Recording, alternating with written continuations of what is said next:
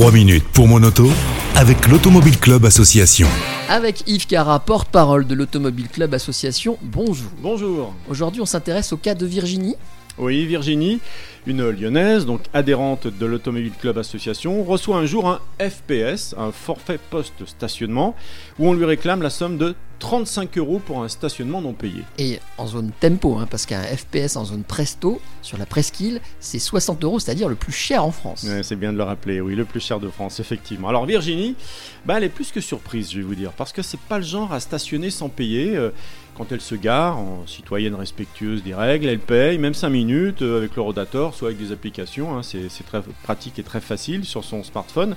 Alors qu'est-ce qu'elle fait? Bah, Elle vérifie les indications sur son FPS. Alors, le numéro d'immatriculation est le bon, euh, mais elle regarde la date indiquée, et ce jour-là, écoutez bien, elle en est certaine, son véhicule se trouvait sur son lieu de travail, mais à Villefranche-sur-Saône. Ah oui, donc à 30 km Eh de oui. Lyon. Donc je crois qu'elle a appelé le service juridique de l'Automobile Club Association pour demander la procédure afin d'obtenir l'annulation de ce FPS. Exact. Alors euh, bah, d'abord, euh, nous l'avons rassurée parce que bah, était inquiète et un peu énervée, ce qui est tout à fait normal. Nous lui avons demandé de fournir une attestation de son employeur, ainsi que, ça c'est très pratique, plusieurs témoignages écrits de ses collègues de travail attestant que son véhicule se trouvait bel et bien à Villefranche sur le parking de son lieu de travail au jour et à l'heure du stationnement. Euh, des documents que nous avons ensuite envoyés aux autorités euh, concernées et Virginie a bénéficié de l'annulation de ce FPS de 35 euros. Bon, très bien, mais Yves, comment cela a-t-il pu se produire?